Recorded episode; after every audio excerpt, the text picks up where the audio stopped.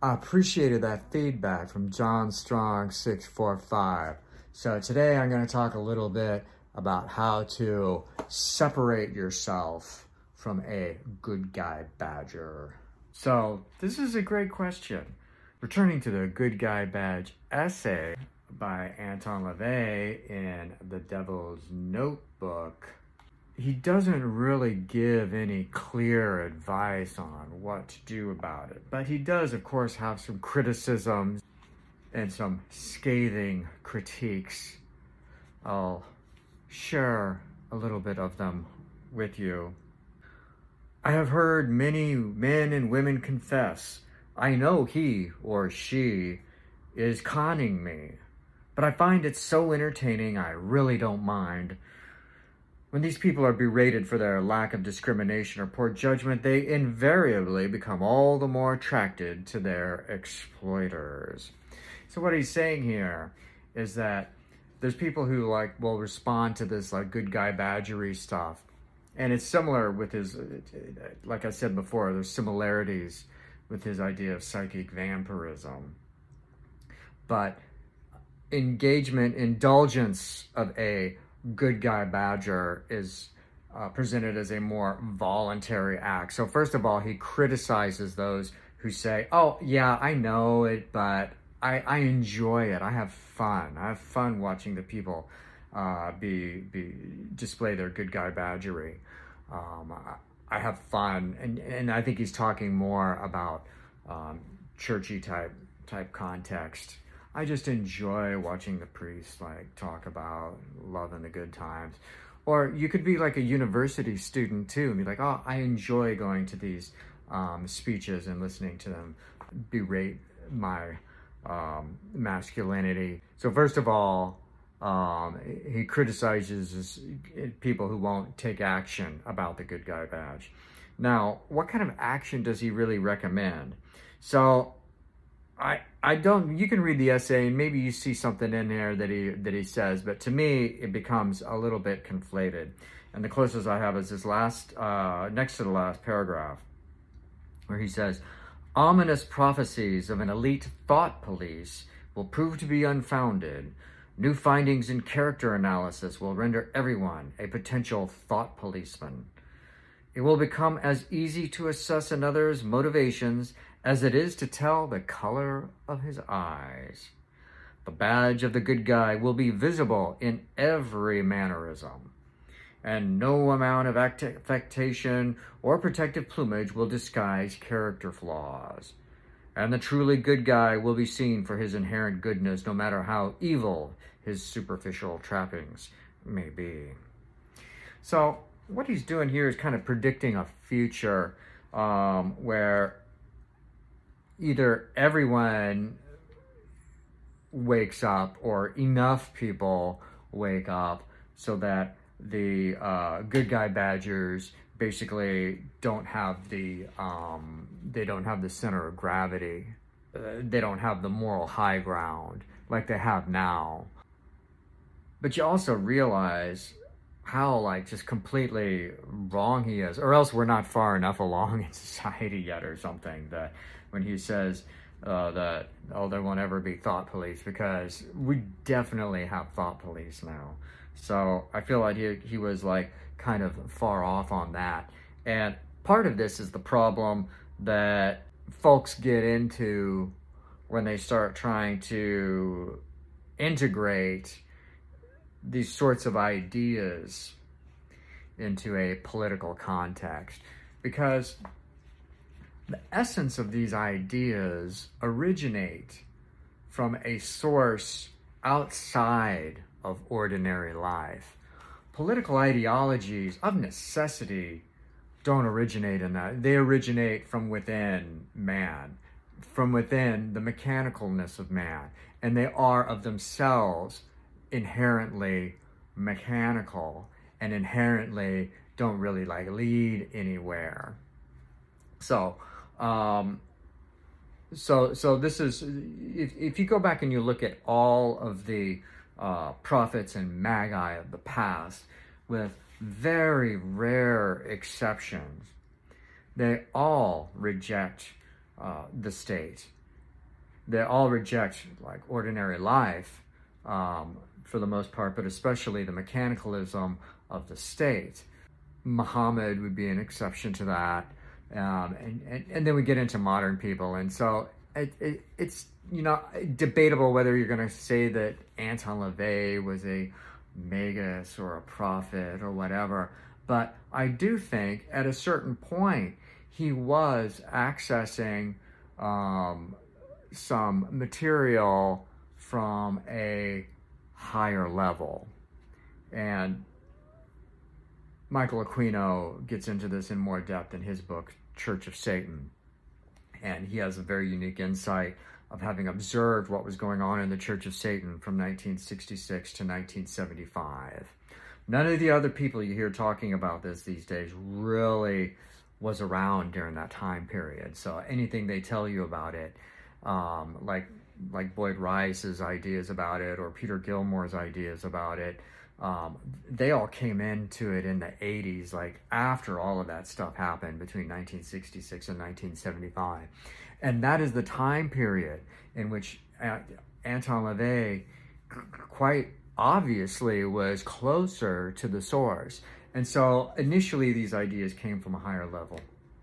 But as things went on and he moved into the Satanic Panic and conventional problems and stuff like that, and also, I think, partially because he had married himself for so long to the idea of an organization that inevitably he starts trying to fit things in with the current social environment and the current political movements and stuff like that. But at the same time, you can tell he has a strong urge to not do that, to not be a part of it.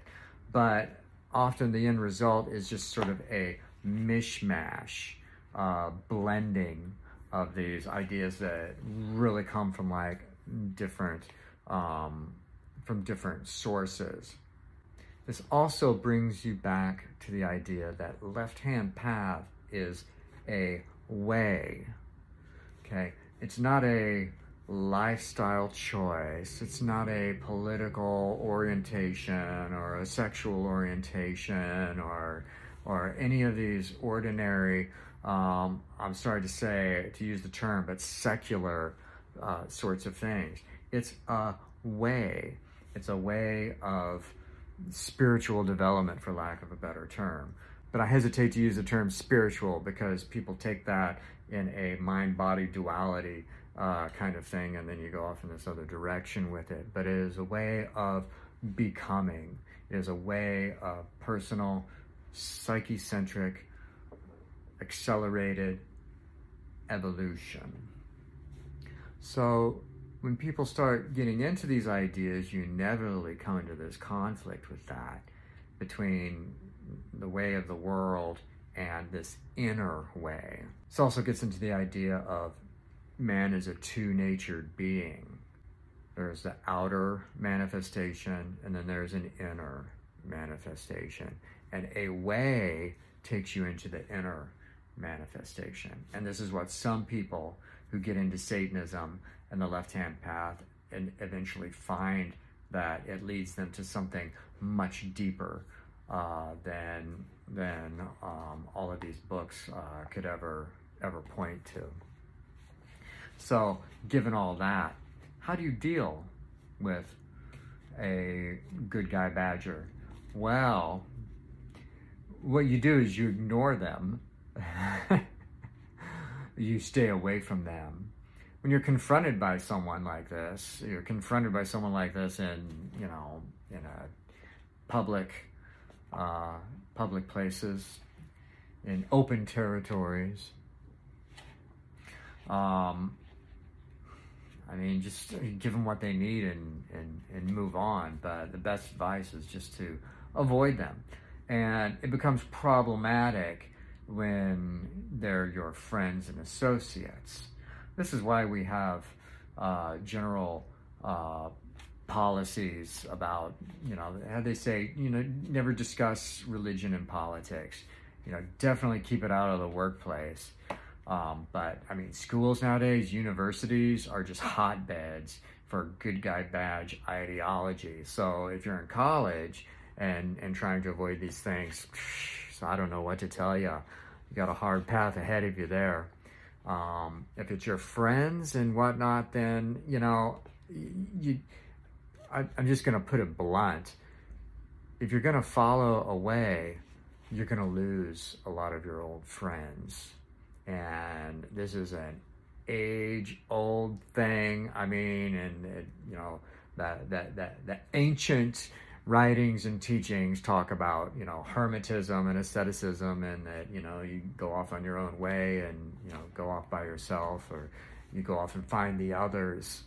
You find the inner temple, but you do have to leave behind the ways of the world to some extent, but you really have to leave behind individuals and other people. And you know what? The more you pursue a way, the more your old friends are going to leave you too. They're going to be like, oh, he's not as interesting as he used to be. He's just like, oh, he's not fun. And part of the reason for this is because when you're legitimately following a way, all of these old features of the personality, your personality, start to fade away. Because when you're a slave to the outer world, it magnifies and grows unnaturally your personality features, and they grow to become more reflective of the outer world, the world of horrors, and more connected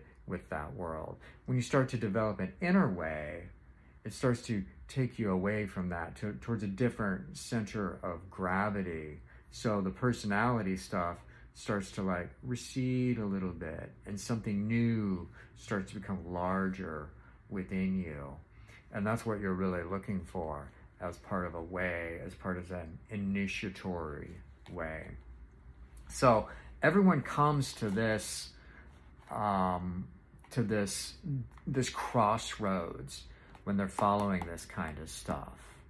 This crossroads about whether you're going to take this as a social thing, and that's easier than ever nowadays. It's very, you know, it's you know, wearing the pentagram and everything, more common than ever, and you can find more social reinforcement for that.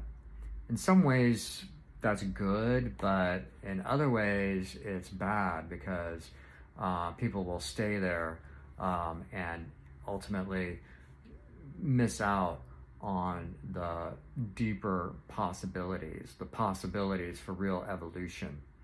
Anton LaVey touches about it in this essay when he talks about how man must give up the good guy badge in order for his godhood to progress. So every once in a while, Anton will just have these incredible insights that are just so right on the money. I mean, he's basically saying the facade of personality must be sacrificed in order for the true essence within to grow and develop towards its natural ultimate coming into being. And that's all in Anton. If you're ready to dig deep enough. Once you become aware of the fakeness and the falseness under which most of your secular friendships are based, it becomes easy, even relieving, to sever those ties. And often this doesn't even need to be done violently or overtly, like in the case of the severing yourself from a psychic vampire. A psychic vampire is different. That's someone who's often they have a good guy badge, some good guy badges on them, but they're more like aggressively trying to take hold of you. But when you're just trying to sever yourself from the influences of life, it's really just the influences that you need to focus on. You don't even really need to focus on people. You focus on the influences and following the influences towards their source, toward their supersubstantial source. And that, as a matter of course, will cause the various people who convey conflicting influences, the influences of life, to just kind of like fall away and move away from you. And there doesn't need to be anything really violent about it. It can all happen quite naturally. All you need to do is begin to focus your attention on where you are and where you want to be, because you are ultimately the master of your own destiny. And in championing that, you will keep the dark fires burning.